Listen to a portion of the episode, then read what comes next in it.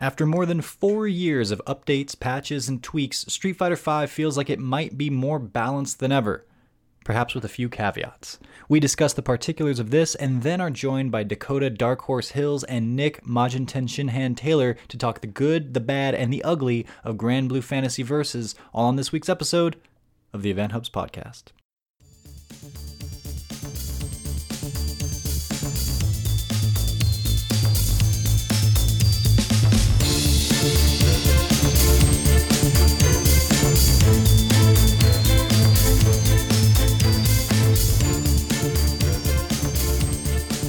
Right, we've got new intro music. And so, welcome back to the Event Hubs podcast. I am John Catalyst Gray, and with me, as always, is John Velociraptor Guerrero. You jumped on that fast. You changed your normal intro in order Yeah. to talk about the intro music. You jumped on that so fast. I was excited for it as uh, as well. Yeah, I hope that people like it. If you guys comment and let us know if you like that new stuff because uh, it's it's something we've been working with for uh, for a few weeks now, trying to get all the copyright info and and and um, jump through all the hoops to get it. But we did, and here we are. Yep, that comes to us uh, from our friend Hassan Fang. And uh, if you guys like it, you can check it out. Uh, there's a link up uh, on our podcast website. Um, and then, of course, you can uh, you can just type in uh, Hassan Fang on Bandcamp and bring him right up. And uh, but yeah, it does a great job. It brings the hype here, and that's what you're going to be hearing from us each and every week when we when we bring it. So, speaking of the hype, I wanted to get right into it now and talk about is this John the best season of Street Fighter V that we've ever seen balance wise? Is this the best the game has ever been from a balance perspective? Short answer, probably yes. Uh, the, I, I say probably because there are a lot of pieces of the puzzle that aren't set in place yet for me to give you any kind of sense of a conclusive yes. But hey, we have to work with what we have in front of us, and that's not a ton right now. All things like I don't, we'll get into it, and that'll be this entire segment, so I won't go into too many details right now. But I want to say, yeah, probably. How about you? Yeah, yeah. So I, I'm, I mean, I'm kicking it off right there with a just super bold statement, right, and throwing it out there in, front of people's faces. But yes, I think that immediately, uh, for me, that this is the best that Street Fighter V has ever been, and there's a lot of reasons that go into it. I mean, I'll jump actually way back in history now and talk about Street Fighter 4, and just mention that people looked at that game and held it up on a pedestal, rightfully so, but they forget that it took us about a decade to get to that point. Yes, Ultra Street Fighter 4 was amazing from a balance perspective. And yes, they figured out so many things there, but it took them 10 years to get there, right? it was a long time to get there. Uh, Street Fighter 5 needed that maturity as well. And I think that, you know, well, what are we looking at? About five or six years into the game? I guess five years. Um, it, we've got there now. You know, the game looks and plays great. Uh, but yes, um, I think we're we're a little we're just past four years at this point. Uh, it's four years season and five. I'm saying five years. fair enough. I we're can't we're do into math, the we're into the fifth year. That's fair to say. Uh, I do want to I do want to clarify though with Street Fighter Four, it was not. Ultra was the most well balanced of, of all of the Street Fighter 4s, and people were pretty happy about it. We weren't constantly talking about how um, the put it this way the balance was not distracting people away from watching the action or from talking Right. about anything else in the game. That said, we still had Evil Ryu doing what he was doing, Yun. Um, Elena wasn't so much a balance thing, but she was kind of a weird addition, and she's in that same sort of ballpark or arena. Um, so, yeah, and, and, and that wasn't perfect either.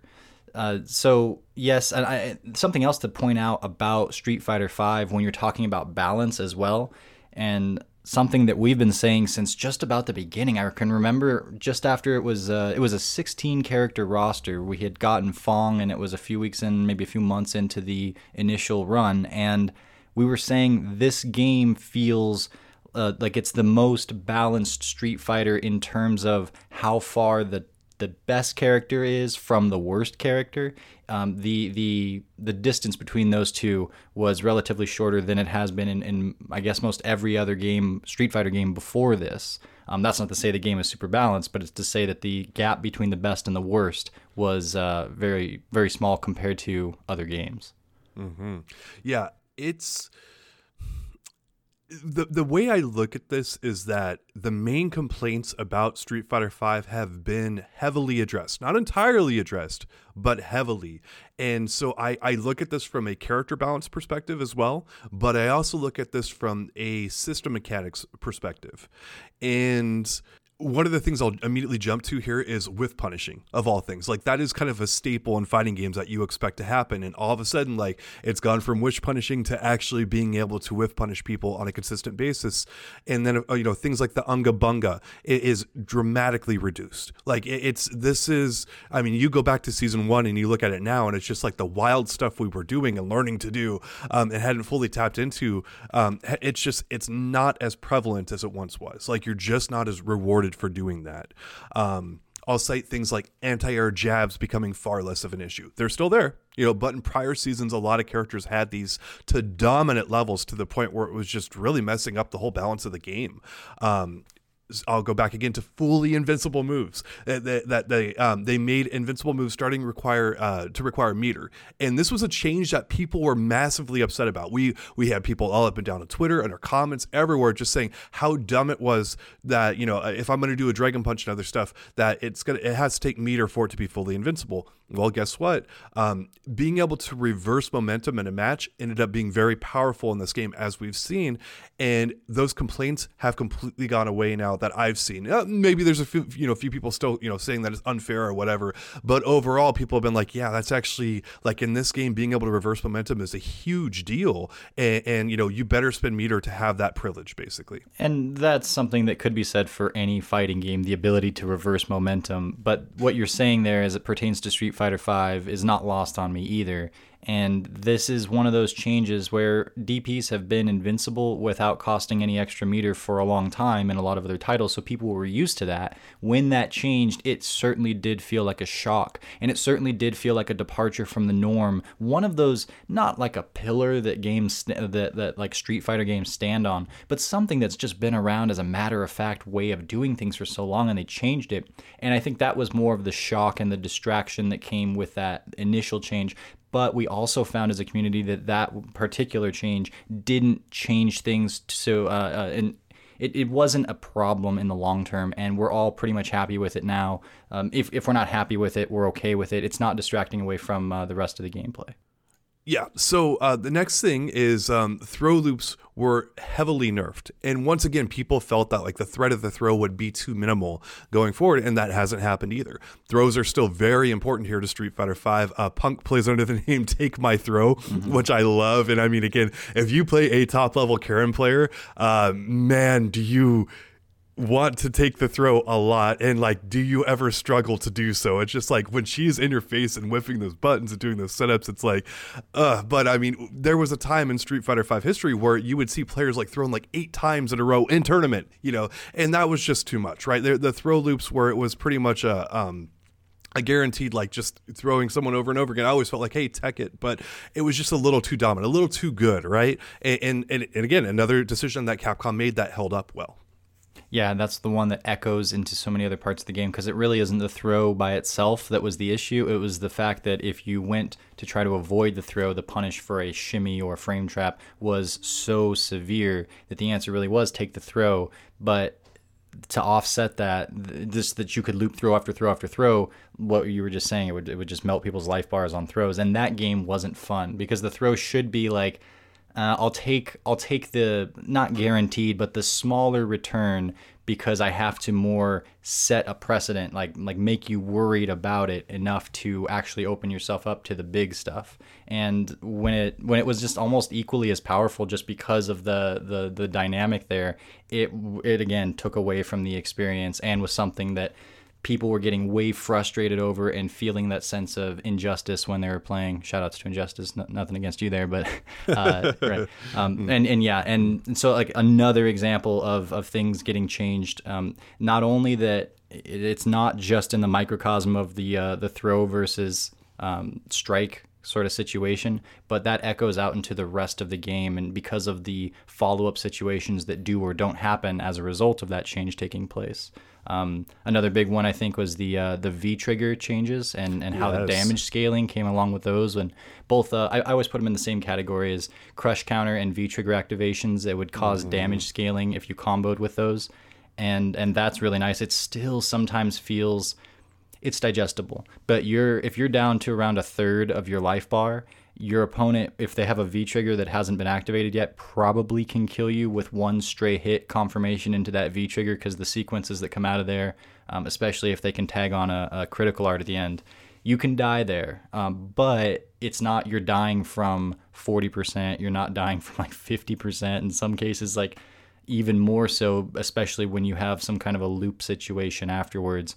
Now, that's not completely gone from the game, but not only have those changes taken place, changes to uh, the other parts of the other moving parts, including like the balance of the characters themselves, not perfect, but the um, the addition of all of those together has made it so that uh, just this the back and forth, the amount of opportunities you have to try again to avoid getting hit. Uh, there's a lot more control on both the small and large scales when you're approaching a round in Street Fighter V relative to how it felt just you know through most of the game's life thus far. Right. And, and, you know, I mean, usually to get those kill scenarios at, you know, 40% or, or higher, you've got to have a super in there. And if you've managed to save up your super and you get, get that into V trigger, it's usually well earned at this point in time. You know, there, there's been some tweaks to basically, you know, damage to EX moves and a few other things that have been toned down, you know, and, and the damage scaling, all that stuff, it adds up. And then supers, of course, they will only maximum scale to uh, 50%. Like you're always going to get 50% of the super damage in there, no matter how much. And so it's, it's, maybe not perfect, but it definitely feels better, right? It feels like, damn, yeah, you know that that Ryu player saved up a super. Well, if Ryu beat you at this point, it's like it's a miracle in itself, right? But anyway, mm-hmm. if the Karin player saved up their, their super and got all the way there, it's like, yeah, that was pretty well earned. And you know, she got her meter gain nerfed in one of the seasons and all that kind of stuff. Like they found more of a happy medium there. You know, you know I will. I, if we're going to talk about this, though, I have to do say that, or I have to say that Akuma is one of those characters where he's still I don't want to say steals away rounds because that kind of has its own connotation to it. But as far as V trigger situations, picking up stray hits and converting them into a ton of damage, let alone the fact that if it doesn't kill you, you're either in the corner or like flipped around from having him in the corner. His his. he's got a lot of tools and his advantages are vast and plenty. Um, and he's one of those characters where if you know a stray air fireball tags you and that happens a lot uh, mm-hmm. or or a number of other things happen um, especially his goofy angles with like demon flips and ex demon flips and the options that he's going to come out of those with uh, a lot of stray hits there into V trigger, into death, or really good situations for him. That's one of those things that does start to kind of, uh, you know, rub me the wrong way when I'm playing against Akumas. But the game is not littered with those kinds of things anymore. I suspect yeah. G is probably in that camp as well, but we're not seeing a lot of that and and that's something we'll get into eventually we have to is just that we haven't seen that piece of the puzzle to um, to a full extent yet i would argue but we do yeah. have a lot of information to go off of and hence hey here we are yeah, and I, I, yeah, I do want to talk about more about the characters, but we'll just finish up here with system changes, um, and um, I'll mention here that uh, Gray Health was also slowed down. Uh, it recovers actually half of what it did previously in the same amount of time. It created, um, I don't know if Street Fighter V necessarily needed it, but more of a sense of urgency here. Where in season one, you were seeing people kind of back off after they got a life lead, like, hey, I'm going to recover all of my health. Well, that you know was decreased by um, half, and it's like I, I, remember people being very upset about that. And it's like, you know what? It's actually worked out pretty well. It's like you can still recover your Gray Health, and backing off is still a thing. It's just like you can't back off so much where it's like, oh, I get a full recovery. It's like you're probably only going to recover maybe half, 75% of like your gray health, especially after a certain point. And it's just, it's kind of altered the whole way the game is played to some degree. Right. It's a weird buff to like F.A.N.G and I would say a nerf to Zangief. And then it depends on, you know, I guess it's character to character as to if it helps you more or hurts you, hurts you. but the um, the change is interesting because this has been a game that has not had enough in the way of defense. We've always said there needs to be defensive buffs for this game, and it seems like this might be an offensive buff or a defensive nerf uh, when you think about it. Um, that said, again, it hasn't been something that's like I haven't seen anyone really bring it up until the uh, we initially spotted it. The change happened, I, be, I think, at the beginning of season two, the end of season right. one, beginning of season two, and it was it definitely caught everyone's attention there, and we talked about it, considered it, and then it just like the DP thing hasn't been brought up as far as I've seen since. Yeah.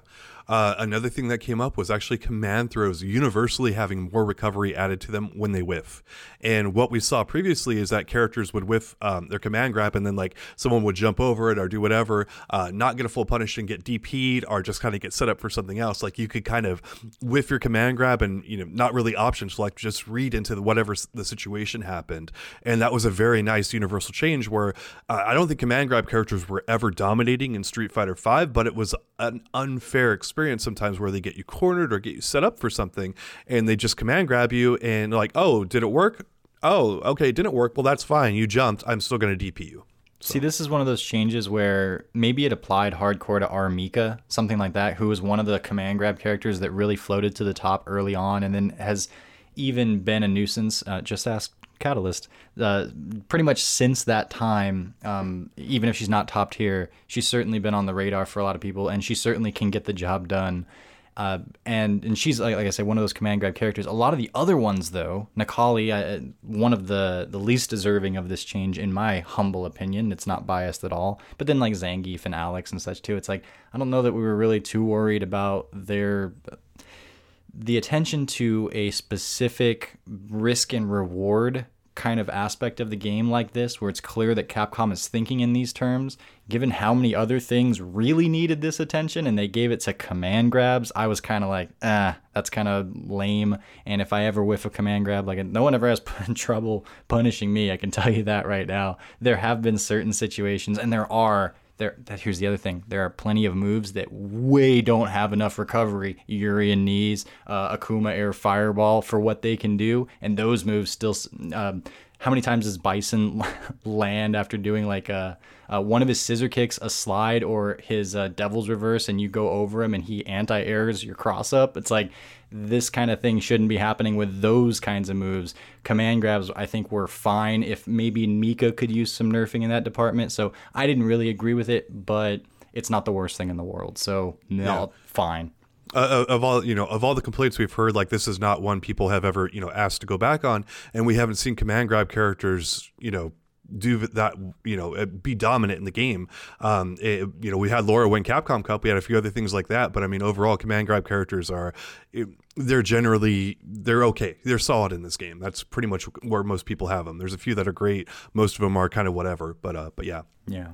So uh, we've previously spoken about the health and stun buffs for many of the cast characters, um, uh, the uh, cast members, I should say, and this also seems to have been very well received. Where the games are a little bit longer, uh, things are kind of going well. Uh, the actually the only complaints I've heard about this are when your character did not get them, uh, and even then they probably should have like Menat, Menat. sorry, a little cough there. definitely should have got some health buffs there, but um, that's the only complaints I've heard. It's like everyone kind of seems to universally say like, yeah, the health buffs are are good, health and stun. So. Are you happy that Urien got health and stun buffs?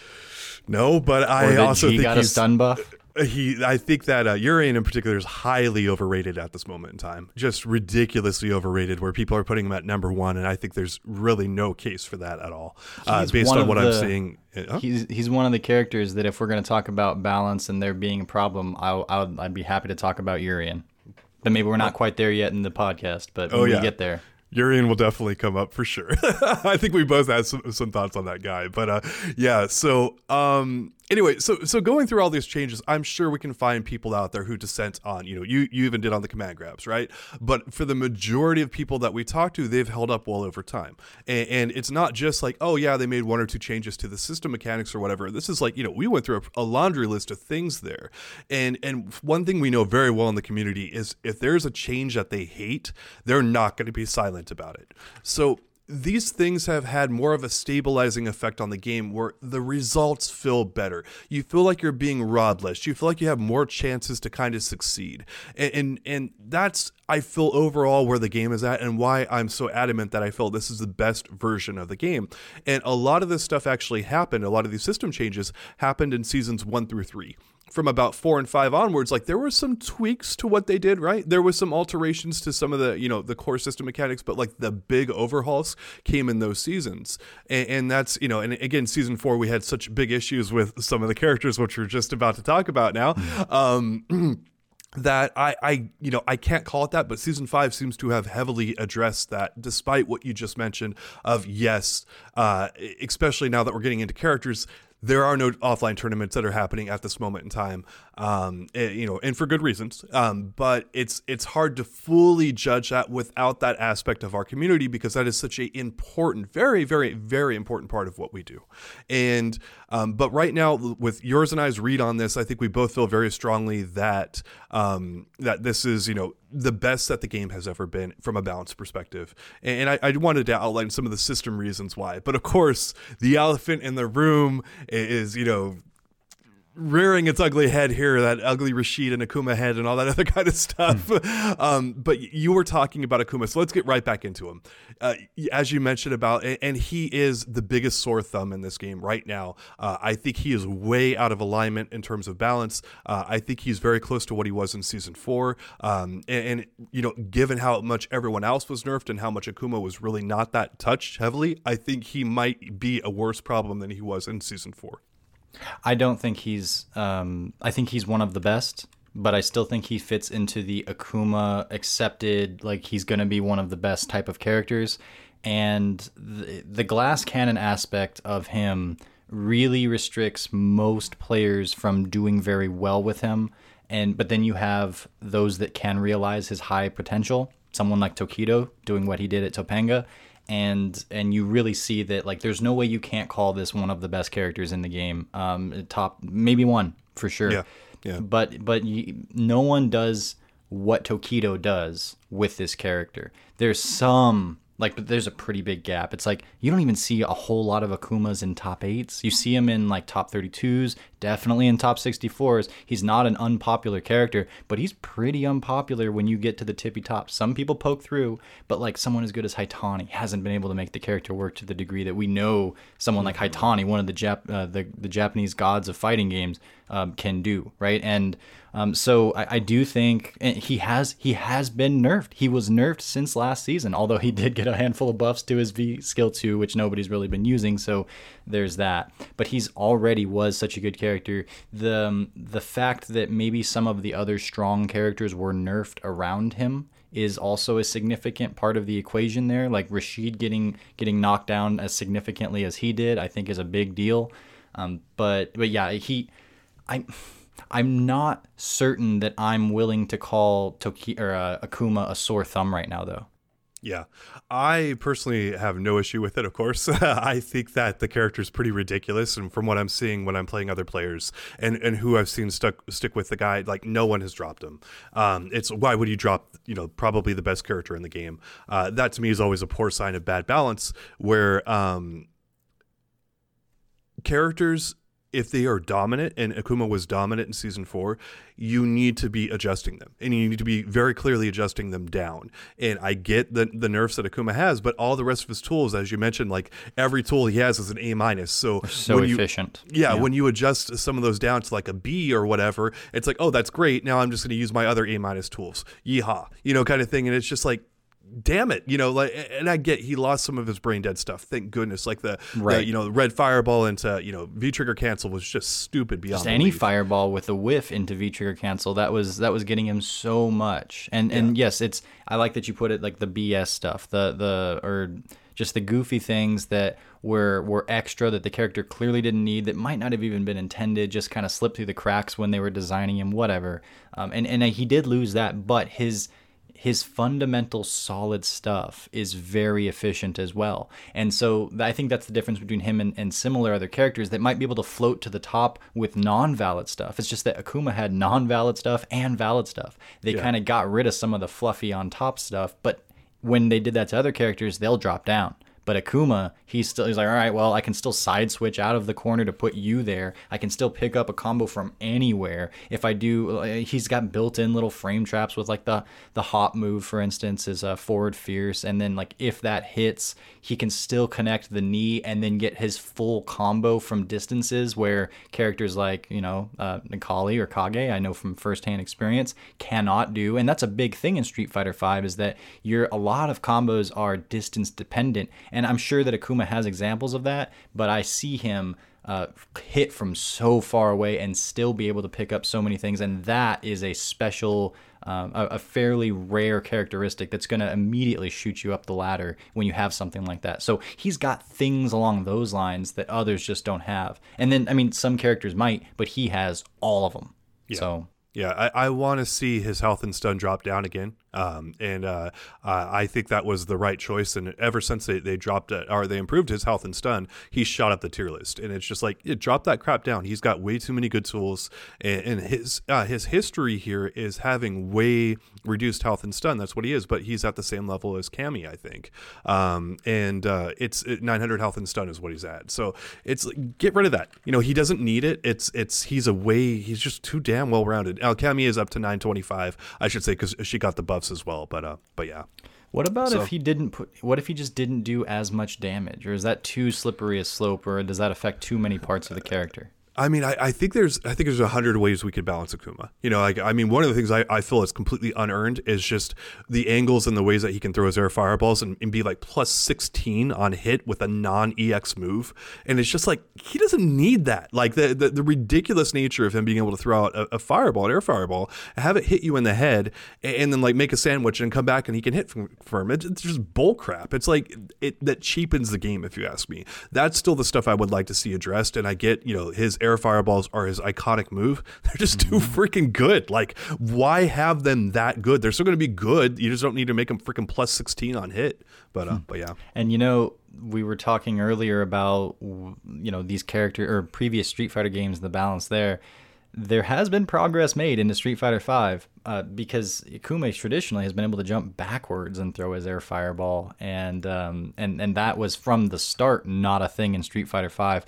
Uh, but you can imagine how much more powerful the character would be with that traditional tool that he's almost always had, and and there are little things like that. So just something to acknowledge that there has been progress made from game to game in these arenas. yeah. Uh, just nerf that guy more. Damn it! I just I I it's.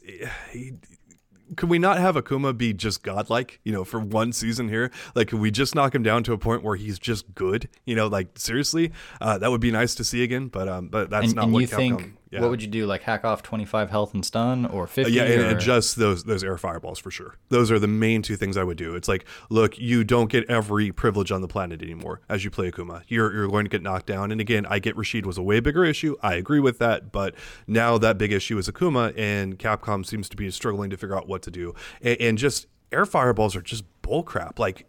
They they can still be great, just don't have them be insane. I think the he should have way more recovery on landing after an Yeah. air fireball, so that like, uh, well, I'd have to sit and think on this, but this is just a right off the top of my head, and this might be crazy, but air fireball, the recovery is if he if you block it when he lands, then he shouldn't be able to put uh, much. He shouldn't be able to walk up on you more, um, and and if you've been hit. The most he's going to be able to get is a jab combo afterwards, not a full medium combo or even more after having been able to walk forward. Now, like, how do you do that? Because an air fireball is such a strong tool, just naturally speaking.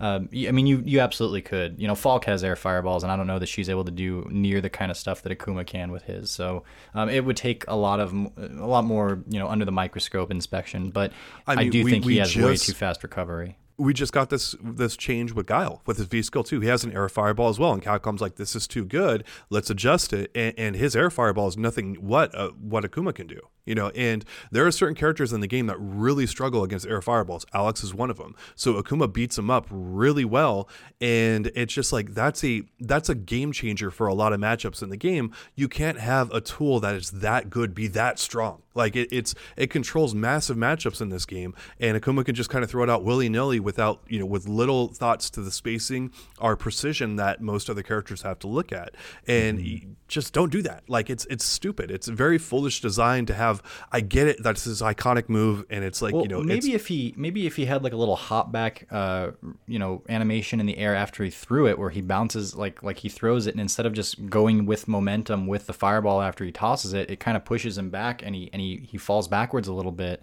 and then lands. You know, something like that would change the frame data to it, change its utility a little bit. I mean, you still get a downward angled moving projectile that doesn't have a hurt box, two of them if you throw an EX, and there's so much potential you can do with that. When we know that having characters in just poor situations with either frame data or um, uh, just you know with some kind of a trap on the screen how powerful that can be it usually costs some form of meter or or some kind of sacrifice. And akuma's got one of the best moves in the entire game and he can do yeah. it for free so. Yeah it, it's uh, so i've been rallying against that for like uh, since season four. Um, but uh, yeah I, I, forget Akuma. That's that's I'm throwing my I'm throwing sure. my hands up in the air. But you know what? Um, so Akuma's sticking out like a sore thumb. But some of the other sore thumbs that have been addressed in previous seasons, to remind people, in season one we had a flood of Chun Li players. R. Mika was in full beast mode. Mm-hmm. We go into season two, we have the character you wanted oh, to mention. Ryu. Ryu was an argument in season yeah. one too. That guy was a that guy was a jerk.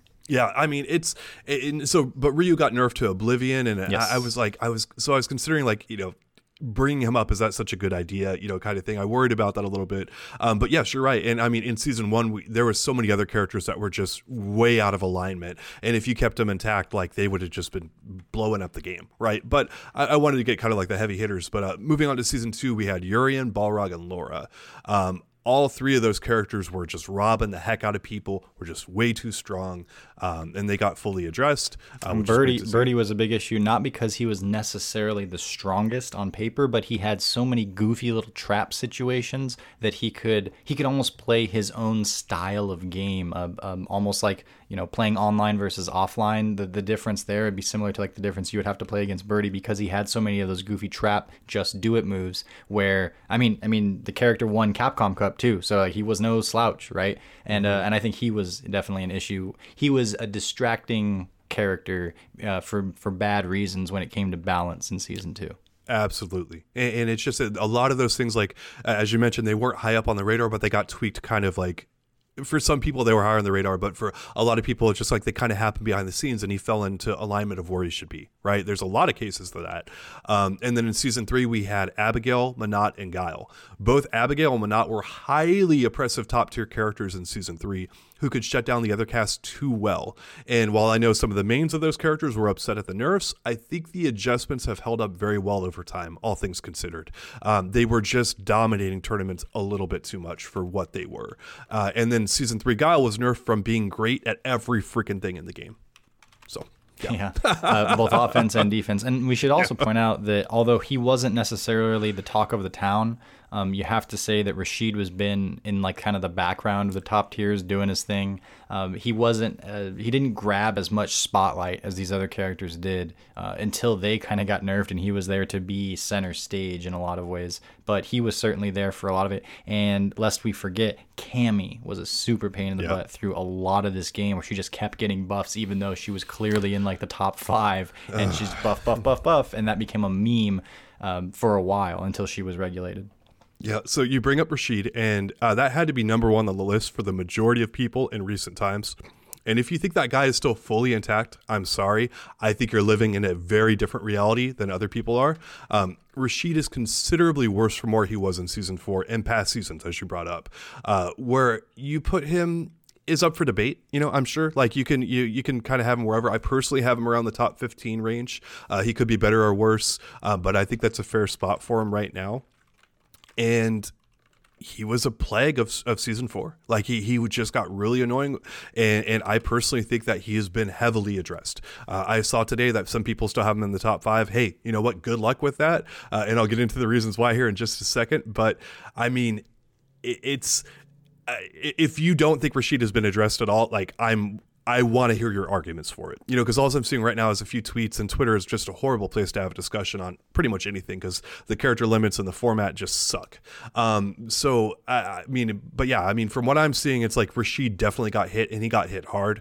Um, if you still think he's intact, I again, l- let me know why. But uh, but yeah. Yeah, I there are two major, and I'm sure there are more than that, but two major uh, kind of wells that I draw from when trying to assess the the most broken or distractingly good characters in any given season. And I will say that I have a, a decent track record of, of you know identifying some of these. Some of these were very obvious. Some of them not so much for a while, but um, you know, like it's just from playing and experiencing in both your locals and online. Now, right now, we've really only had online and then maybe some locals, depending on how much you played before. Uh, we all had to stay indoors. but we also don't have a ton of the other well, which is the competitive scene, which we've, we've brought up a few times now. And th- I'm, as I personally play, I'm not feeling the direct effects of any certain character just being over the top ridiculous. Part of that is because I've kind of just gotten used to certain characters being what they are. You know, I'm like, I have an expectation going in against Bison where if something crazy happens, I'm kind of just like, yeah, well, it's Tuesday and it's Bison. Same thing with Urien, you know, Akuma, G, characters like that. Um, and, and, so my personal uh, uh, alarm system hasn't really gone off for anybody. Now, I haven't also been playing the game as much as I used to in other seasons, so there's that as well. So my view of this is fairly limited, but I will say that from what I've seen so far, nothing is alarming me. Then on the competitive side of things, we've only seen a couple of like Japanese majors and then one or two, um, you know, like stateside and and and and places, uh, other other places where um, we've seen competitions, and the the information there has been great. There's been a lot that we've garnered from it, but it certainly hasn't been well rounded. And that part of the puzzle is so significant when this yeah. the community generally assesses because the narrative always changes as soon as a character starts to emerge as being consistent in the competitive realm. And there's usually a character too that emerges that we didn't feel like was necessarily a huge problem. And there's always a few characters that we feel like, oh man, this is the year of so and so. This character is going to be dominating the top eights. It's all going to be Urien or whatever. And then that character is nowhere to be found when it comes to actual competition. So you really need to sample thoroughly out of both wells. And we, like I say, haven't been able to do that yet. Um, so I leave some room at the end of this conversation to say there's there's a big asterisk, and it's that this could all be, you know, we could get a piece of evidence once things start up again that turns a lot of this on its head. But from what we can see right now, so take this all with that particular grain of salt, people. And I will say, I, I don't think um, I don't think the a lot of this is applicable. I think that some of this would be applicable. I we, have been doing this a long time. Our reads on this stuff are pretty good, you know. And if Akuma comes out and he's the worst character in the game, please let us know that oh. happens. Oh. but I think we have a pretty decent read on this stuff, you know. And uh, not that we know all this stuff, but it, it we've been doing this a long time, so we, we generally have a, an idea of where stuff is going to shake up. But it is a, it is a significant part of the puzzle that you were well, talking about there. That's you and I disagree me. a little bit, you know, because yep. I'm thinking Urien is still one of those like problem children that, and and I don't think he's necessarily more so than than previously.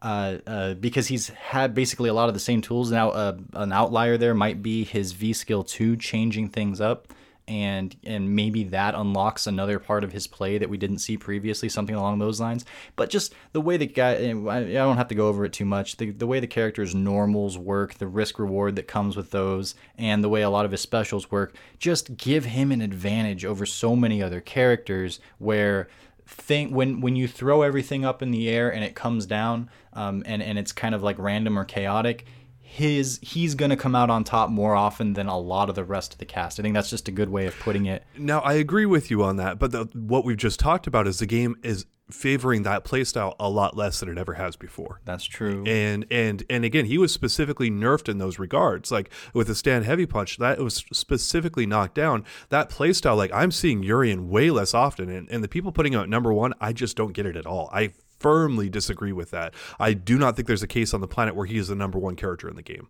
Uh, it just maybe he's top five. I mean, I'm, I'm not hardcore disagreeing with that, but like top one over Akuma or G? Hell no, that ain't happening like that. I, I have looked at the, the, the usage on CFN, which we'll get into here with uh, Rashida here in a second, but I'm not seeing it like Urien is a definition of overhyped to me when you're putting him at number one. Yeah, I'm not. I'm. I couldn't put him at number one um, because I, I don't know it on that level of detail yet. But I would say Urien top three is is easy. Top five is almost certain. Okay. Hey, and I, I'm not disagreeing with that yet. It, it's I, I don't I'm not that high on the character. I'd have him in my top ten, you know, but I don't know about top five for me because I, I think like characters like Ibuki and other stuff are going to shake out a little bit better long term. But he's still good. You know, he's still really good. Um, but yeah, it's. I, I, I guess I, I, I, bristle a little bit when I see people, you know, like uh, and others putting Urien at number one, and like his Urien is the most raw and terrible pro Urien I've seen in my life. I'm not even joking. Online Uriens are better than what Tokido was doing, and, and he's like putting the character at number one, and I'm like, dude, you suck with the character. Like, please pull him out in tournament so people can laugh at you at how bad he is. And again, I really think it comes down to, to with sandbagging and just trying to avoid Akuma nerfs, which worked. So sure, but, and that's that's a single example. But I will also say that Nemo is one of the best players to walk the planet, plays Urien, and has a lot uh, of success. Nope, you're wrong. Uh, Nemo plays Gil. Well, uh, Nemo has played Urien, rather I could say, and and and has had not as much success as how I personally feel Urien should be, just like how high up the tier list, and and Nemo, combined with Nemo's skill, that equation leads to more success than I think Nemo has had. So taking oh, that okay, into well, account, I have to jump in and, and, and say if if Gil or Gil, uh, if Urien's the number one character, why would Nemo drop him for Gil? Right, right, right. And so, uh, well, I'm, I'm basically playing devil's advocate away okay, from from my side and, and kind of like you know going towards your to, to say that Urien might not be as good as we perceive and it might be that this is a character that does a lot better online and in lower levels of play than he does at higher levels of play. That's what kind of the the evidence especially coming out of the competitive side of the coin is telling me at least. So that might be a thing too. So uh, yeah, I, I, can I there's an argument that Urien isn't as good as my heart feels like he is, and and I can't ignore that. Um, but uh, one of ahead. the things I'll throw out there too is that um, Dogura used to play Urien a lot. And he switched over to Bison. If Urien's now the number one character in the game, why did Dogura stick with Bison and Topanga? You know, it, it's uh, the evidence is not there. The evidence is there for Tokido sandbagging like a bastard and winning a bunch of money. And again, I, I say bastard with every bit of freaking respect. That was a brilliant move. And, and, you know what? If I'm a pro player, I might do the exact same thing. That was brilliant. But I run a podcast and a website where we have to dish what the truth is of the matter. We don't have any money writing on this stuff. We need to tell people what we think is going on. And and yeah. So. Well, and the reason people feel that way about this character is because you see his individual tools, especially when you're playing against him, and it feels so damn oppressive. That crouching medium kick, still a standing fierce, and now the quarrel kick, um, and then all of his just do it's and the situations that he can get in. Plus, he had he's he's a tall, like kind of relatively lankier character mm-hmm. with really good reach but he's got like this not quite Chun Li reach with a lot more strength and like damage output than Chun Li normally would have. And so he's kind of got again a minuses across like the entire board. And when you have that kind of a thing and you feel the effects of that when you see your move just barely whiff because of the way standing fierce punch slightly moves his hurt box back for a minute and then comes down and murders you or how fast crouching medium kick comes out for how far it goes with this character juggled with all of his other tools and the potential of just do it moves anytime and you go there's no way this character can't be amazing. Now again you contrast that with, well, he hasn't been amazing in competitive play, and I and you got to hold that. So that's part of the equation too. But I think that's why people are feeling this way because when you're playing against them, you see those individual tools, and you're like, man, if I had that, or if I had that, or if I had all of those together, I would be the best character in the game. And it really does feel that way when you're playing characters like Urien. Yeah, the, the Unga Bunga, it really leaves a bad taste in your mouth, and you you feel so robbed, and you feel like those characters are sometimes better than they are, right? Um, but but yeah, um, we, we, we, have to talk about G in this discussion, though, don't we? Uh, I mean, we can. Uh, yeah, actually. So let me get into this because it will help kind of set up the G conversation. Sure. I, I want to address Rashid, and this is the classic Rashid Watch 2020 thing. I keep going back to the the seven best Rashid players out there. What are they doing right now since the patch hit? And a number of them are putting out tier lists and still saying that Rashid is number one. Are up there, top five, right? Uh, but Dual Kevin on his account, CFN, he's on G. Uh, Big Bird He's uh, also playing G mostly in battle lounges, but he was bullish on Rashid being strong still post patch.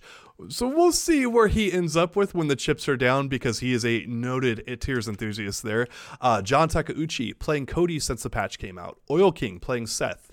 Um, Still playing Rashid were Gachikun, Moke, and JB. Uh, Gachikun had a little bit of Sagat in there, and Moke had a little bit of Cammy, but not enough to really like you know they're they're maining Rashid still. So three of the seven Rashid players are sticking with him for the time being, but four of them are actively playing other characters. Two of them, the guy you just mentioned, G. Yeah. And G is one of those characters that we haven't seen much in the competitive realm, and people are still sticking with him as one of the potential best. One, Yeah. because of what we can see on paper and what we've experienced thus far, given that he wasn't nerfed. I, I'm also convinced that the crouching heavy punch anti air wasn't nerfed at all, even though they say it was, because that thing still hits like a reading rainbow over his head, no matter where you are. It, that, uh, anyways and then, then he gets like a buff to his crouching medium kick. So the character was what he was. Other characters were nerfed around him, and you're just like, uh, uh, there's no way this isn't going to emerge as like, sure, G might have a harder time in neutral at the beginning, although he has some pretty good neutral, just not great walk speed and such. But he has to play that game. Then once you get into V trigger shenanigans and those situations, especially if if other characters aren't as powerful in those particular avenues. Oh, by the way, he also got more stun, and and you're like, there's no way this isn't the best character, but we haven't seen evidence of it yet. And I'm, I mean, I'm sure he's prevalent enough online. I don't know that I've even run into a single G player since Champion Edition dropped. And again, I haven't played as much, but I, I, I haven't been running into them, so they're they're not in my area with strong enough connections to play with me. Uh, so I don't know. But even all that said, everyone still is just matter of fact like yeah he's going to be the best. And maybe he's one of those characters like i was just saying that where people go there's this is the one. We're going to see him all up and down top eights and they're just like nowhere to be found. Like maybe one gets in here or there and then there's a handful in top 32 but outside of that just not a, um, a real force in the competitive scene. But like even me saying that right now i'm like there's no chance in hell that's going to be the case but yeah, I, we've I seen it before Yeah, I mean, well, NuckleDu's going to play him. Uh, a bunch of other people. I mean, I just listed off two very strong players in Dual Kevin and Big Bird who are going to play him. Uh, I mean, we're seeing it a lot. Um, uh, yeah, I, I think Akuma is personally better, just like a slight edge, you know, not a gigantic edge, but it's there. Um, but G has got some dominating matchups where you couple his uh, V skill two and some of the other stuff he can do with like his fireball, and, and it's just like he can create some checkmate scenarios where you're down to like 25 health and he's like at 50 health, and it's like your odds of making a comeback there are just abysmal. Like you, mm-hmm. it's it, I, I call it a checkmate scenario. It's probably more like 90% odds you've lost the game, and, mm-hmm. and people will see in tournament, especially you see a Zangief against a G player who's using V skill two, and he gets fully powered up, and it's like okay, sure, the Zangief player can make 50 right reads and win the match, um, but he's got to get in, you know, 50 times do it. 50 is facetious, but five or 10 times or something like that. That's a realistic, like, he has to get in five times because damage scaling at 30 and just the wall that G, oh my goodness. And then, you know, say he does that well g has got v trigger 1 still coming and it's just i have played against dream king multiple times where it's just he has created that checkmate scenario and i'm just like you know what i'm going to build meter there's literally my odds of winning this are abysmal right now and it's just when you see that you start feeling depressed about how good g can be in this game but even then i still feel akuma's better um and it that's that's how strong i think akuma is in the season but but yeah Plus, wheel kick anti-airs are dumb. Now, I want to. Uh, we should probably wrap this up fairly Yes. soon. And there's, I want to speak to why we might still be able to make the statement, given what we've, discussed how limited our understanding of things are right now. Why we could still make the statement that this is the most balanced version of the game yet, and that would be because yes uh, the stuff that we just listed about G, Urien, and Akuma, and, and the top tiers, uh, or I guess I should say the top tier potentials, they have clear advantages that when you just play the numbers game, you have them, you know, you, you run the, simula- the simulator, they're going to come out on top in certain situations, just mathematically, more often than others. Okay, given that's fine. That's always going to be the case in a fighting game at, to, to some extent. But the reduction of all the things that we went over earlier, you know, the, the, the input lag being less, the damage output and such, the throw loops, those things have all gone into making the game, um, uh, giving players more of a sense of control and uh, over their destiny. Whether that be because they're able to react faster with less input lag, or they're given more opportunities to try to defend because they're not being KO'd immediately because of the damage output, thanks to reductions in the um, in the uh, uh, damage scaling, things along those lines. It's given people more of a sense of control. Now you put all of those things together, and um, say you're playing a character like I play, I'd say mid high tiers in uh, Necalli or Kage, and how do I feel approaching the game? It feels as though I have more of a chance even against the strongest characters right now. Why? Because of that sense of control. I don't have to, uh, it's not as much of a death sentence when they do their crazy stuff, and I'm still able to play a sense of, of footsies. And that's a big deal because at the end of the day, even if I'm playing someone like Karin or Akuma who's going to have faster walk speed and really good buttons on me, and I want to play footsies with her, I can still, or him, I can still um, play that game. And even if I'm at a disadvantage, it doesn't feel hopeless. If I see that they're doing moves at a certain range, I can identify that and I can do something about that with my higher priority normals. In uh, with a sense of control that I don't think I had before, and that is giving more and more characters the ability to to hang in there. Are they as good? No, no way. But have they has the gap been um, lessened between well, I don't know about Alex. He's a, he's a meme character and stuff, but but it's clearly happened with characters like Kage and, and a lot of others. The ability to play footsies in this game and not rely so heavily on just do it normals. The specials are still there, but for whatever reason, I'm not completely understanding why yet. But they're not coming out seemingly as often. And hey, I'll take it. Um, but because of those things, the greater sense of control you have the ability to win even if your character isn't the best. And hey, we even saw that last season with uh, with with IDOM winning Capcom Cup with Laura and Poison, right? Mm-hmm. So uh, yeah, everyone. I don't want to say everyone's valid, but it feels like everyone's more valid, and maybe the gap between the best and um, and the valid tiers is not as wide as it used to be. And I again, I go back to history a lot. History shows that in Street Fighter 4 when we got to Ultra, yes, there were still lopsided characters with Yun and Evil Ryu, but all the other characters had gotten better through the system mechanic changes and other things like that. Where uh, and and some of the highly oppressive stuff that were, was there in previous uh, iterations of the game had had been toned down or gotten rid of. All that stuff adds up to a more collectively better balanced game and and it's it can be hard to kind of see it in a vacuum where you just look at one or two changes and you go well how has that really impacted stuff? But then you look at the overall map being just kind of rewritten and redrawn out and and you see oh wow like that really adds up. It's it's some of the podcasts we've had before very recently. We've been like man I didn't expect stun and health to make this big of a difference but like here's why you know? And and all this stuff it, history shows this works. And I'm really glad to see that Capcom is bringing in their past history that has worked into Street Fighter 5 now. And I'm not saying the game is perfect. You're not either. But also we are saying that we do feel the game is better. And it's a it's a great time to play it. You know it's not perfect but it is better. Absolutely.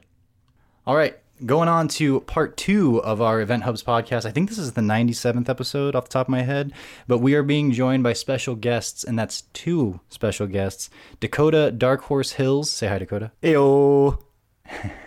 I expect nothing less. That's almost always how Dakota and I greet each other when we say hi at work. And then uh, you guys know him, you love him, Nicholas Majin Tenshinhan Taylor. Hey, thanks for having me.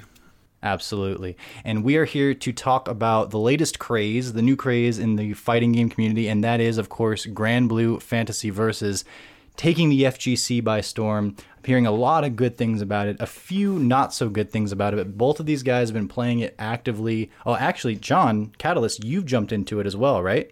That's correct. I've got about eight hours total time on it. How many hours do you guys have? Would you guess?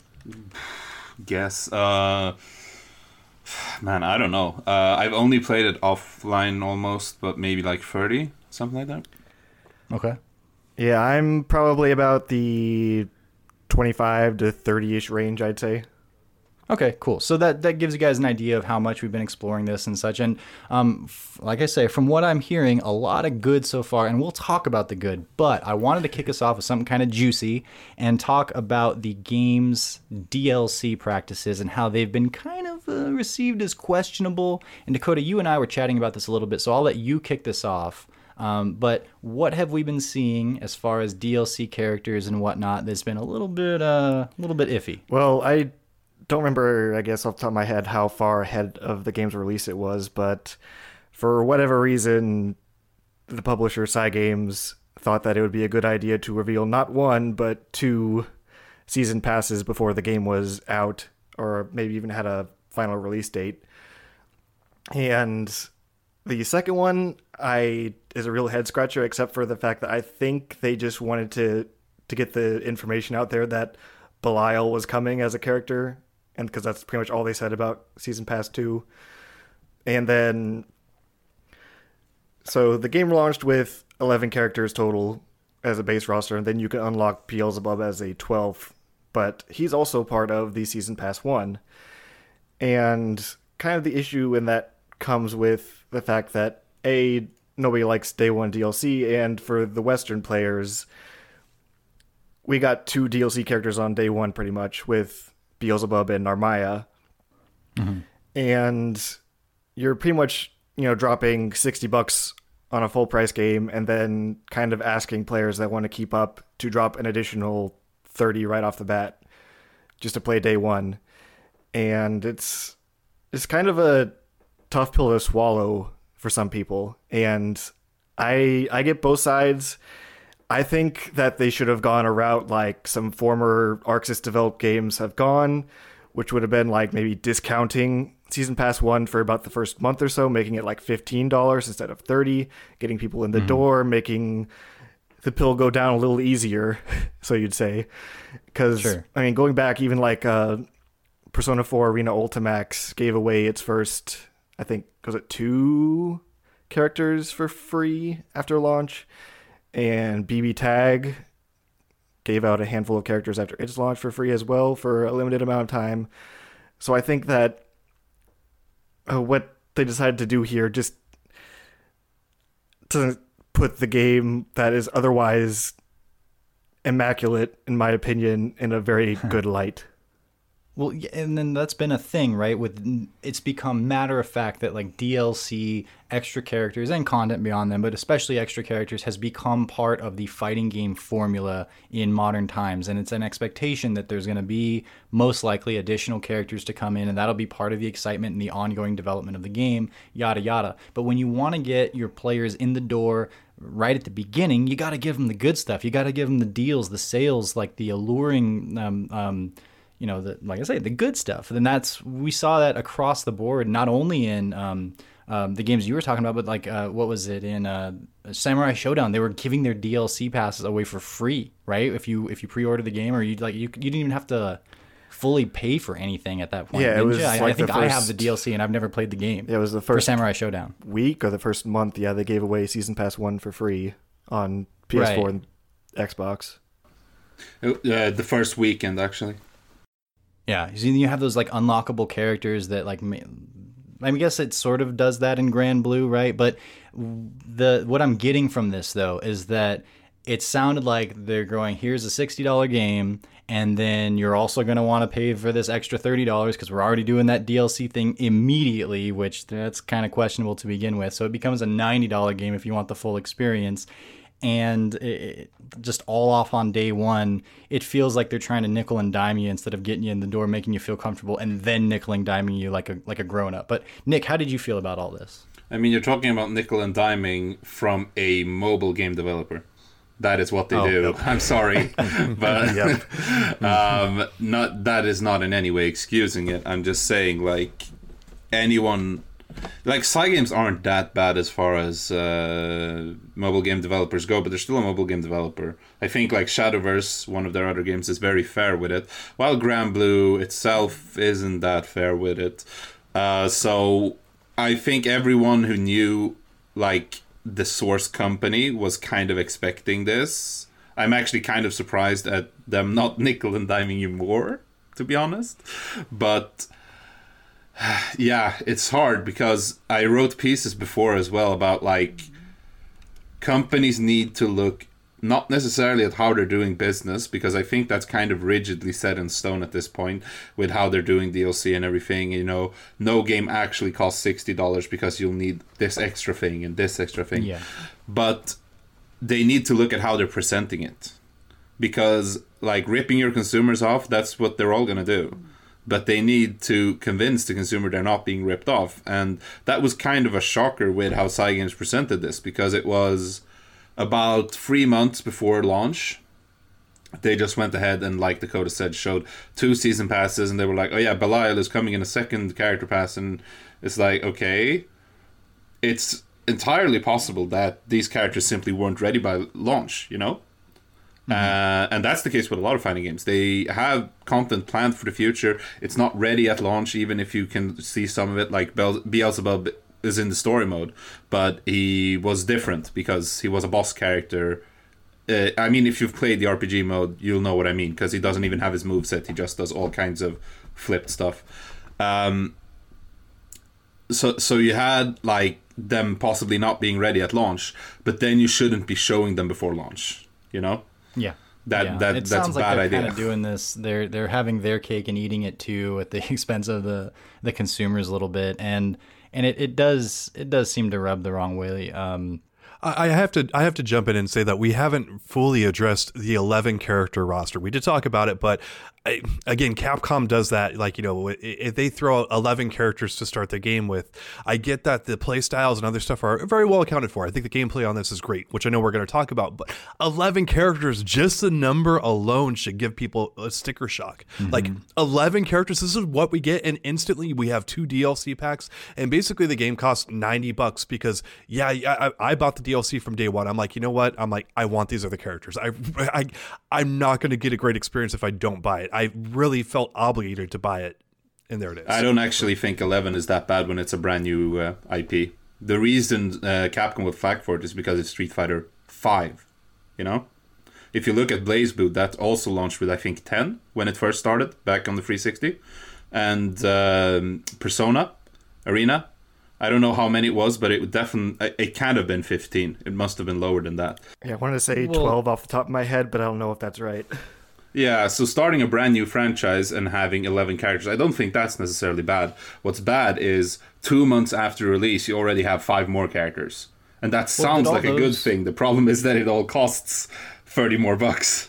Right. Did all those titles cost sixty dollars to begin with? Because I know there's other Yeah. games that are maybe not, especially if you're talking about uh, a new franchise that isn't established. And I guess this is it's just new for fighting games. The the Granblue IP has been around, um, but okay. So given that it's a new kind of starting off, well then does it come in with a sixty dollar price tag to have eleven characters? Because at the end of the day, you are saying here's this limited roster compared to what other games are doing and, and how much they're costing.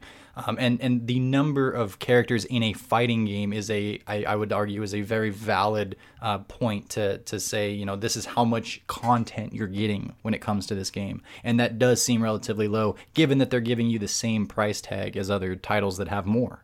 The only fighting game I can remember off the top of my head that didn't come with a $60 price tag was BlazBlue Cross Tag Battle. I don't think there's any other that launched without the full price tag. What about like uh I, I'm, I'm thinking like Battle for the Grid, the Power Rangers game. Oh yeah, uh, uh, I don't know. I that I would be shocked if that went for I- sixty. yeah, but- that that launched at 20 bucks, and I think it launched with eight or nine characters, and then they added Right. three more for free after that, along with. So the- that's what I would Dakota is a battle for the grid expert. So if there's a question you have at all, he will he will know it inside and out. So yes. anyways that's that's kind of the comparison i make given the way you you set it up there and and kind of compared and contrasted it's like well then maybe should this fall into more of that category and it's like well no because this is Cygames and it is an established ip that's already had a lot of success in other avenues but so is power rangers you know so I I don't know. Maybe maybe it should have like a forty dollar price tag for eleven characters, and then your thirty dollar additional. I mean, maybe that's uh, the, I could digest that a little more than you know ninety dollars for these eleven plus characters. Yeah, the problem is it's not just characters because they have a gigantic RPG mode in the game as well. Yes. Like their story mode That's is an argument. Uh, playtime wise, their story mode is bigger than any other story mode I've seen in a fighting game, and it works like a co- co-op um, beat 'em up. You know, And So it's it- available at launch. oh yeah, it's already Wow, it's got a lot of things on Street Fighter Five. Then but go ahead. yeah so uh, yeah you have uh, a lot of elements from the source game there you have like side quests you have character building quests you have all these weapon drops uh, customizable like to your character um, like i'm not saying this is some revolutionary super mode but like looking at the game if you if you aren't like being a bit uh, how do you say disingenuous I Mm-hmm. think anyone would agree that it is definitely a sixty dollar game. I think It's that, an sixty dollar experience. yeah, I think the big issue again is that you're like adding almost fifty percent to the roster within just two months. Like the, the even if these characters weren't ready at launch, which is entirely possible, if they can knock five characters out in two months, that makes everyone think, why didn't they just delay the release by two months. You know. Yeah. All right. So we've talked some smack, and uh, but I want to move on and turn it to Catalyst here. You have a handful of things in your eight or so hours of experience thus far that uh, that you've highlighted as pretty as pretty good experiences. Can you give me one of your best favorite things about the game? Yeah, Nick actually just talked about it. In the RPG mode, uh, the gameplay in it, just to give people an idea, you do all of your normal combos, uh, attacks, and all that other kind of stuff, but you have random mobs, random characters that come out and attack you, and it plays, it plays like kind of like almost a final fight, like beat 'em up, but you're doing, you have full and complete control of your character. It's really cool. Like, and then the boss battles come up. That's something Dakota talked about in his review, and you have some epic moments that go on. The gameplay in RPG mode is unbelievably good. It is it is a, shining star. The problem with RPG mode is the writing is freaking terrible. It is hmm. uninteresting. It does not grip you at all. This is a game that is a, a based, it's a mobile RPG that is well known for its story. And I'm like, oh man, this is going to be great. I'm going to be able to learn more about the characters. It's going to, you know, it's, I want a compelling story. And it's like, it's basically like, oh, you know, this character is going to go over there. Well, I'm going to go over there and follow this character. This character might be good. This character might, it's the lamest crap I have seen thrown out in like a, a, a game that's supposed to be all about its story and all about the characters. I could not believe how terrible the writing is. Not bad, it is terrible. The gameplay is phenomenal. The writing is ugh. So. and the two of you have anything to weigh in on the uh, the RPG?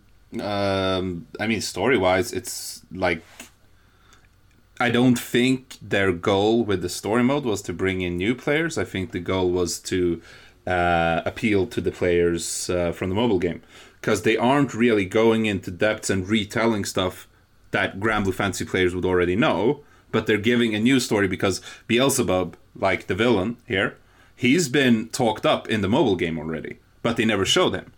They only hmm. had that's why he was called Chaosbringer before they actually released him because they talked about him like in Japanese he was called the Hooded Man, and then they translated that to Chaosbringer for whatever reason. So you saw this hooded man in the background and he would be doing stuff, and now in Versus you can actually fight him. They're like it's a part of an ongoing story.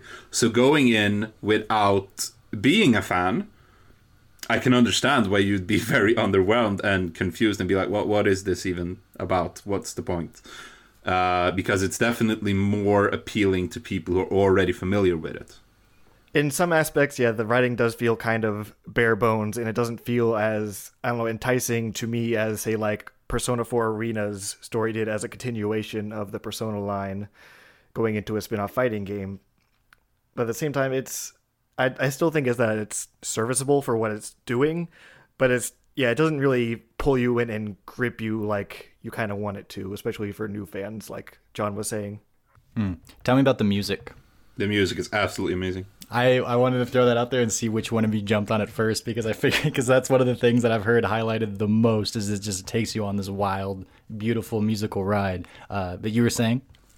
Uh, the music is just fantastic. Like uh, there's a lot of different genres meshed in here, and most of these songs uh, are like new arrangements from games that were already in Granblue. And I mean, we mentioned before, Cygames has a lot of money. They had Nobuo Uematsu, the classic Final Fantasy composer, come in and do like I think he did the main theme. They have a bunch of different composers doing different types of stuff. So I mean, there's a lot of pedigree to the composers, and uh, I don't think Uematsu actually did anything in Versus specifically, but they have all these character songs, and now they've been rearranged to be more fighting game esque, and uh, some of them play so well. Like they, the first time you hear them, you might not like. They might not land land entirely. You're not going to think they're bad, but you feel kind of like background music. But the more you play, the more they stick in your head. Yeah, the the music fits the atmosphere of the game extremely well. I love the music. But yeah, Dakota. I was gonna say like all pretty much all the character things I can think of, I can just immediately when the match starts, I'm like, yeah, Lil Wayne, let's go, let's go. Everything's just so good. Like what I want to say earlier is like pretty much everything in the game just feels very polished. Like there's 11 characters, but they're all polished to a nice sheen. that everything just feels complete, even if it is small to some people. But it's it's immaculate. You, you mean with the presentation, the visuals, the the the audio? I'm, are we talking gameplay uh, yet, or we're we just talking about presentation? pretty much everything aside from maybe the writing, as John pointed out. But everything, yeah, just feels very polished and immaculate. The music, I can just sit on the menu theme or in training mode and just have the music going for tens of minutes while I'm on my phone or something, looking something up, and it's just so good. How does it feel on average when you're coming out of a match? Um, do you find yourself feeling fulfilled, satisfied, angry, frustrated, a sense of injustice, a sense of justice? What's it like? I think this is one of the most rewarding fighting games I've played online. Um, like I'd say for me, some playing something like Street Fighter Five or even Smash Ultimate, I sit down and I can maybe do like three to five sets at a time before my nerves just take full hold of me and I just I can't deal with it anymore because it's just nerve wracking. But with Granblue, everything is kind of laid out bare. Like characters have dirt, characters have BS, but everything feels not fair, but everything feels like it has an answer. And so if mm. you hmm. get hit by something, you see what you get hit by and you can internalize immediately, okay, I got hit by that what did I do to get hit by that, and move on from there. And you can immediately just jump back into training mode and lab it out, or you don't even have to lab it out because you can just see it and understand it. And I feel like that understanding as you play is one of the great things about this game because it leads to a pretty satisfying loop that just has me coming back for one more set, one more set, one more set because I'm finding success even when I'm losing where it's just like I feel like I'm learning and improving all the time. Whereas in Street Fighter Five, I don't always feel that because I don't always feel like I get to play sometimes. Yeah. Yeah. How about you, Nick? Do you feel the same way? Yeah, definitely. Um, if we're gonna make a direct comparison to Street Fighter Five, since I mean, since that's what we do. Yeah, it's usually what we talk about, right? Um, like one thing that I feel is very different in this is um, Okay, so for some background information first, I play Metera, and she's a zoner, and she is very free in the corner. Like if you get put in the corner, it's probably over.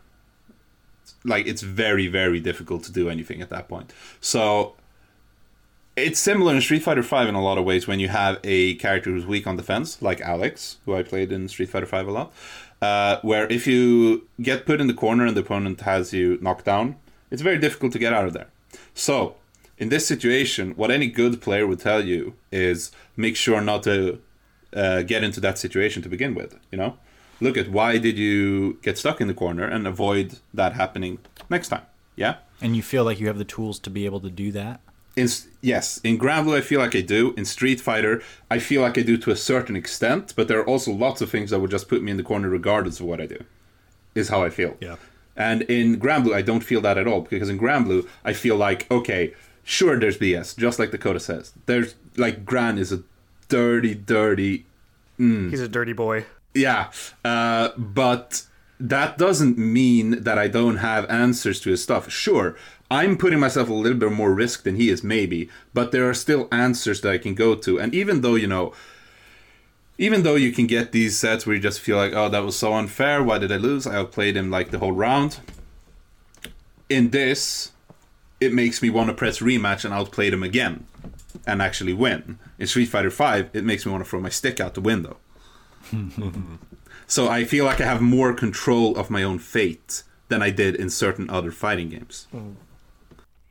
Yeah, coming from a Street Fighter V background, I can say if you have not played this game, um, it has a very distinct arc style, uh, style to it where the movement is super smooth and very, like, you can really dash and move around the screen. Your mobility options are fantastic. And where this game does really shine is the, the gameplay. It is a phenomenally playing game. And it actually, in my opinion, sets a standard for what should be in the fighting game community going forward. Games should be copying exactly what Granblue Fantasy Versus does going forward as a complete standard, and I am not joking. And that where I go into that is the game's cooldown system for special moves, the simple input system. It is a beautiful system.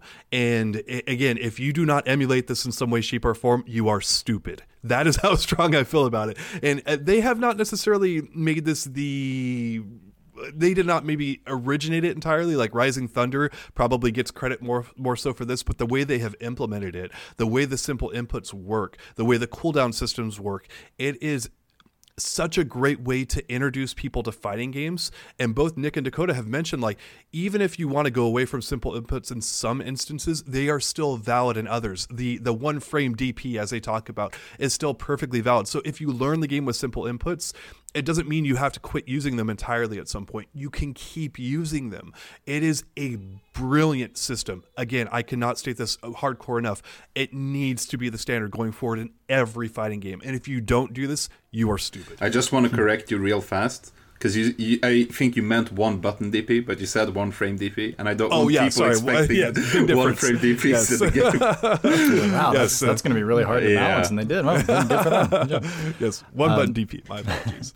Right on. Now, Dakota, you mentioned that this has been a really good game to play online. Have you been able to play locally or just online? Um, well, I mean, with being kind of uh, stuck in the house, I haven't really gotten to play anyone offline. So yeah, it's pretty much just been all online for me. And being in the Midwest can be kind of a struggle if you're not in Discord yeah, I've and heard that the games online isn't that great. I actually I have fairly good luck with ArcSys online. I feel like I know a lot of people don't, but for whatever reason, if I'm on Wired, I typically have a match that averages between two to four frames of delay, which is in a in a game like Granblue is completely fine. but if you go up into hmm. the six to eight range, then that's where the water gets muddy and things get bad, especially if you're fighting a character like Charlotta or Metera that have BS that you need to react to and you can't in that delay. But from what I've experienced just going in ranked, just sitting in ranked and letting it kind of cycle, I'm getting matches in under a minute. The game's been out for a month in the West now, and at pretty much any time of day. And the matches are mostly fine. Like they're more fine than many of the other fighting games I've tried playing in the past few years. So it's perfect, but it, it's not perfect, but it's fine. Makes sense. Nick, you've been playing more locally? Um, yeah, I'm a notorious online hater. Yeah, and you and you have like the best internet out of everybody ever because Yeah, but uh and and so do you, have you tried playing the game online? yes, I have. I actually host a online tournament for Swedes every other week, which I stream on my channel www.twitch.tv slash margintentional. Come check it out. I'm going to beep that out. Damn it. Just kidding. And and what's your oh so from what you have seen online, does what Dakota said there resonate with you or different experience? Yeah. Um, when I play against people who live relatively close, like Swedes or other neighboring countries, I get one frame stable. That's great. You know, you can't get better online than that. Like one frame delay stable. That's that's what it is. Like even I don't complain when it's one frame unstable, and I really complain about online. You guys know that. But I mean, the problem is, and this isn't a Granblue problem. The problem is that Europe is a grouping of countries where you might not have that good of a connection against each other. Like it's notorious for everyone who lives outside of the UK that they absolutely do not want to fight UK players because it's a nightmare. And for some reason, Irish players are better, even though they're far further away. So I don't know what that's about. But so if I ran, run into like a UK player or Italian, like even even like Germany, France, which isn't that far away, it mm, it's not that great. But no fighting game really is, at least for me. Uh, again, I'm very, I'm very much like a stickler for having a lag-free experience. So even the slightest bit of lag is gonna make me really annoyed. That's why I mostly play offline. I want to go to uh, over to John really quick. Is there anything that stuck out to you as particularly negative about your experience that we haven't talked about yet? Yeah, the online matchmaking and the netcode all around are awful. This Oh, okay. doesn't even feel like a 2020 game. This feels like a game that was released 10 years ago. And, and that personally for me is a huge deal. Delay based netcode, there is no excuse to have that in your game. It is ridiculous that you have it in your game. And I get it. I get there are some people who can hit- have a good experience playing delay based code. Dakota alluded to it. He said some people don't have a good experience, some people do. For me, this is ridiculously awful. Rollback netcode is a proven fact that it is superior to delay based netcode for most people, not everyone, but for most people, it is a better option to go to. It's just harder to do. And it is ridiculous to me that they did not bother with a AAA game where they have a lot of money and they're expecting people to invest a lot of money into this to not put in rollback code from the get go. And it is this is an atrocious experience online. It's not bad. It is atrocious. This is horrible. This is again, this is 10 years behind the times to me. That is how bad the netcode is in this game. It's like they just slapped it together and said, "Ah, it's fine. That's good Compare enough." it to Street Fighter Five. Do it. Uh, okay, Street Fighter Five has rollback code. It's that simple. Your your offline timing for your combos. I'm in training mode for about 30 minutes each time, waiting for a match because that's how it is on PC. There's apparently not a lot of people playing on PC, and it's because there's no crossplay. That right there is, is a terrible d- design decision that they did not account for. Um, it, it just it just sucks. So in my fifth match playing online, I ran into someone with 300 wins. 300 wins in my fifth match playing online. That is ridiculous and terrible. It's like it's like running into like a grandmaster player when you, you've just started out. It's like, come on. It's like that. What are you doing here? Like this is completely ruining my experience. And it's like I bought the game. I want to play it, and the main way I play games is online. The way the main way most people play games is online. You have to have rollback code. You cannot launch a game like this. It, it made me want to refund the game. That's how bad it was. I, I this is one of the most atrocious experiences. And again, I just hyped up the gameplay and a bunch of other things because it's legitimately amazing. I want to play this game more. I want to make this like my secondary game behind Street Fighter 5. I want to play it a ton. I can't because of how terrible it is. I could not believe how terrible it was. Did you send a message to that 300 win guy after you broke his streak? I did. And I said, suck it. No, he kicked my ass. He played Metera and I could not get in on him at all. But I, I, knew again, but it's also it's the online code. It's like, okay, he's setting up a bunch of traps. I'm trying to get around him, but it's lagging so much and I don't have offline timing. I don't have anything. So I, I get an opening and guess what? It lags out. I can't finish my combo. I can't do anything and I can't set this up how I normally do. It's like have rollbacks, have all this kind of stuff in, put maximum effort into your net code because that's how a lot of people are going to play your game. And it, it's just, I, I couldn't believe it. And to me, I think the game is going to die off in a year or two because guess what? The online community can't play it. And when online communities can't play your game consistently, you have only offline. And that works for a number of people in our community, but it doesn't work for the masses. And so unless they come in and get a rollback code in there or do something like that, I think the game is going to fade in a year or two. I don't, um, I don't, I, uh, sorry. I, I, I need I need to ask one thing. You say this guy had 300 wins, but what was his rank? Uh, it was I don't I didn't pay close attention to it. It was like A plus or something like that. I'm like a C or something. I don't know. Um, I I I don't remember the exact ranks of it. So how it works. Okay, because um, hmm, I'm not. Sh- hmm, okay, because I think you guys were probably pretty close in rank if you were matched together. Like even if you had 300 wins, I'm assuming you had a lot of losses as well in that case. Yeah, I, the, the, game doesn't show losses as far as I'm aware. Yeah, I don't think wins. so either. Yeah, I hmm. Uh, I'd assume that may be a problem with yeah trying to find somebody on PC. On PS4, I'd say my match connections are typically within like two to three levels either way of my rank. And yeah, there are people that have like ten times the amount of wins that I do, but I mean I still can beat them and I do agree that I I do think Granblue should have been the game for ArcSys to put in rollback, and to have and to put in crossplay as well. But we didn't even know the Steam version existed until it, right before it launched. But I feel like yeah, this game should have been the kind of lead up to Guilty Gear Strive, and whatever things they messed up on or needed to learn from in building a rollback structure should have been in Granblue that they then could have taken and probably perfected with Strive, but now we're going into Strive with ArcSys' first attempt at rollback, which I don't know if that's going to be ideal for how that's going to move forward or not, but we'll see. I mean, that's not really something you can put on ArcSys though, because this isn't their game. They're just developing it. That's true.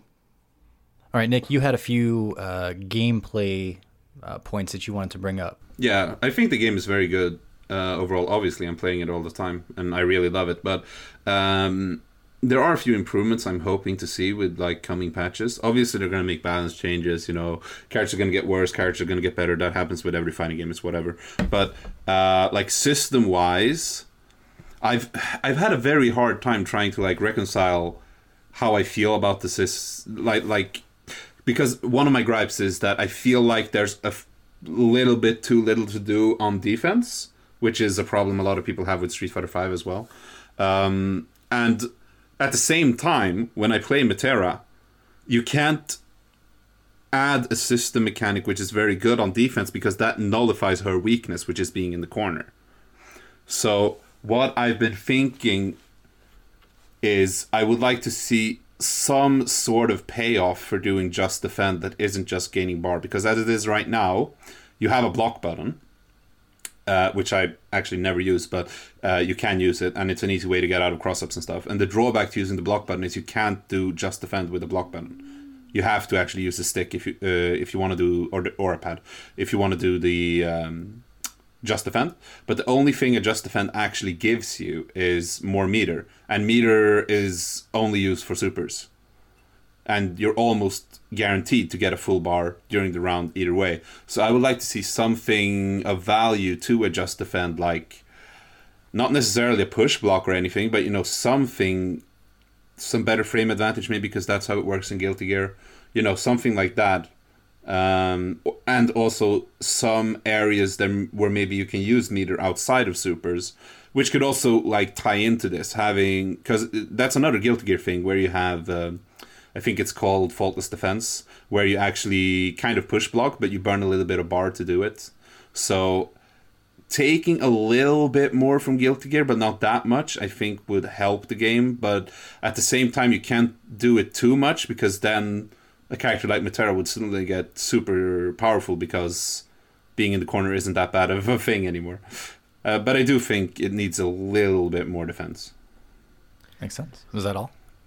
That's gameplay wise. That's probably the main thing I was thinking about. Oh, actually, one more thing I need to bring up because you guys were both talking about playing against metera players in delay, and as a metera player, that offends me on a deep level because it's metera who suffers in delay because metera is the one who has to react.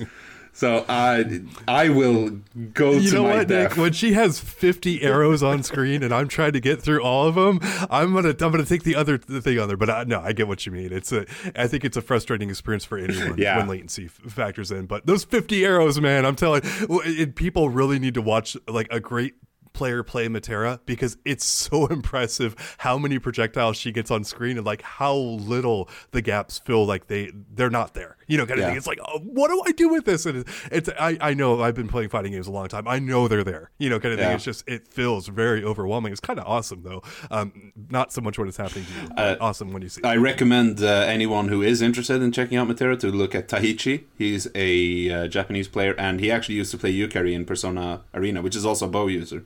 so that's probably why he picked Metera. And he's amazing, and he streams, and you should check him out. Cool. Uh, I have one last question I wanted to ask everybody, and a little bit of a rapid fire, uh, but you can give a little bit of an explanation if you have one. Uh, John, you already sort of tapped into this um, when we were talking about the netcode and such. This is a relatively new game still, and we see new fighting games pop up every so often. Sometimes they're already established franchises and they stick around for a while until their next uh, numbered entry pops up. Sometimes they're brand new and they hit a home run and they become part of the regular family. But oftentimes you get a month or two in, people are excited at the beginning, and then it kind of fizzles out and it becomes just another you know game that that had its time and then it's over with. Um, especially like in the competitive community. So with this game, there's a lot going for it. It's got a lot of money behind it. People are really happy thus far. It's not perfect, it's got a few issues, but so far, none of them has jumped out to me as potentially a, uh, a death blow for this game. Save for the fact that it's coming out at a time where people are pretty restricted and only going to be able to play online a lot because of the whole coronavirus quarantine, everybody staying indoors right now. It's got that working against it. So, taking that into account, as well as the general experience, how long do you think this game is going to last and, and stay in the public spotlight? John, you already kind of said you don't think it's going to go too long. yeah, just a year or two for me. Okay. How about you, Nick? Um, the only like variable is what you said about coronavirus, because we don't know how long this thing is gonna last, and it really is killing the momentum for Granblue specifically. So it like we don't know the balance changes are gonna do. If there are more scummy DLC practices, you know, it's very hard to foresee that kind of stuff. But like based on what people are saying about the game based on how much they're playing it, based on how much they're grinding online, and how much everyone is just genuinely loving this game right now, I would honestly give it five years. Five years. Dakota. I think that I, I do have some questions for its longevity, and a lot of that actually comes down to the Arc World Tour's just complete cancellation this year. This is that is the big, like, shooting it in the kneecap, pretty much, like killing all of the momentum it had going into its release, going into like the start of what should have been the tournament season for the game, and the money and all of that, and now it's not there. And by the time it's back, I don't know if maybe with Guilty Gear Strive coming out later this year and next gen, I don't know if that's going to stifle the game enough to bring it down to where it doesn't have that longevity that it needs. But I I am concerned at it's in some aspects that it might not last as long as it should because of factors outside of its control right now, and that's really a bummer. Yeah, I mean it's it's a drag in a lot of different respects of life right now, but uh, well, a big part of that comes down to just like how fun the game is, how fun the experience is, how many times people are going to choose to do this over something else with their free time, or if it's us with their work time, right? So uh, it sounds like it has a fighting chance. Um, and, and I'd really like to see it in more normal circumstances, but alas, here we are. So um, my fingers are crossed for it though, because I think we could uh, any any success, especially in the esports competitive fighting game realm, I think is really important to have right now. And from what I've been hearing locally, from what I've been hearing on social media, and then of course from you guys, overall this is a pretty good game. Uh, it stands out as maybe better than your average, you know, just this the new game of the year kind of a thing. And and I'm hoping that it sticks around for a while myself. All right, that's all the time we have for this week. Thank you guys very much for joining, uh, both Dakota and Nick as our special guests. Do you guys have anything else you want to say to the people? All right, sounds good. Well, I just want to say gonna let that Dakota go first. Okay, I was going to let you go first, but okay. Um, I just want to say that I think Granblue, you know, might be my favorite new fighter of this generation. Like, I love Smash, but it didn't enthrall me to keep coming back and hitting training and doing all of this. Like, I haven't had a fighting game hook me like this since Persona 4 Arena, and I feel like this is this generation's Persona 4 Arena in the good and the bad ways, kind of. And yeah, I, I think that if you have any interest in 2D fighters in general, you might not want to go out and immediately purchase this game, but I I implore you to try this game, please. Uh, all right, so I feel pretty similarly to Dakota in that sense. Uh, I'm actually a gigantic fan of the new Samurai Shodown, but Samurai Shodown is a very good side game, as I've explained before. Uh, I don't really sit and lab that much in it, just when we get a new patch and I check some stuff, you know. Um, so that part about like wanting to grind in training mode and sitting for a few hours and testing stuff out, I definitely feel here, which I didn't really feel in Samsho because of the way the game's set up. It's more of a like very focused on the mental game. Uh, I can't really decide between the two which I like more. I, people have been asking me, and I've been saying right now I like Samsho more, but like given some time, Granblue is probably gonna eclipse it for me. So I have very high hopes for uh, the continued future of Granblue. I'm enjoying it a lot, and I really, really, really hope that Cygames and ArcSys add Secret. Do you really? I really, really do. Right on. John, anything? Oh, um, it's uh, coming back at it from a you know Street Fighter Five, Capcom, you know, fighting game angle and all that kind of stuff. There's a lot of good here. It's just there's a lot of bad too um, for the things that I care about and the things a number of other people care about. It's it is very much worth taking a look at. There is a man, there's some great stuff here. And, and ArcSys, they're just top notch developers. Um, but damn it, did they ever script some parts of it that are just hard for me to get over? And uh, but there it is. Well, sounds like if you have an inclination towards this, if, if this game catches your eye for any reason, probably worth exploring, putting down your sixty to ninety dollars to uh, to check out these eleven plus characters and whatnot. Maybe not if you're not uh, gung ho about it to begin with. Um, uh, maybe hang out for a little bit, wait until there's a discount on everything, and uh, and check it out later if that's you. But it sounds like for those that would already be kind of intrigued by this, it sounds uh, it's going to be a well worth venture. So. I think that's all we have for Granblue. Thank you guys very much for checking out the EventHubs podcast again this week. Hope you have a good, safe week, and uh, we'll see you next time. Perfect.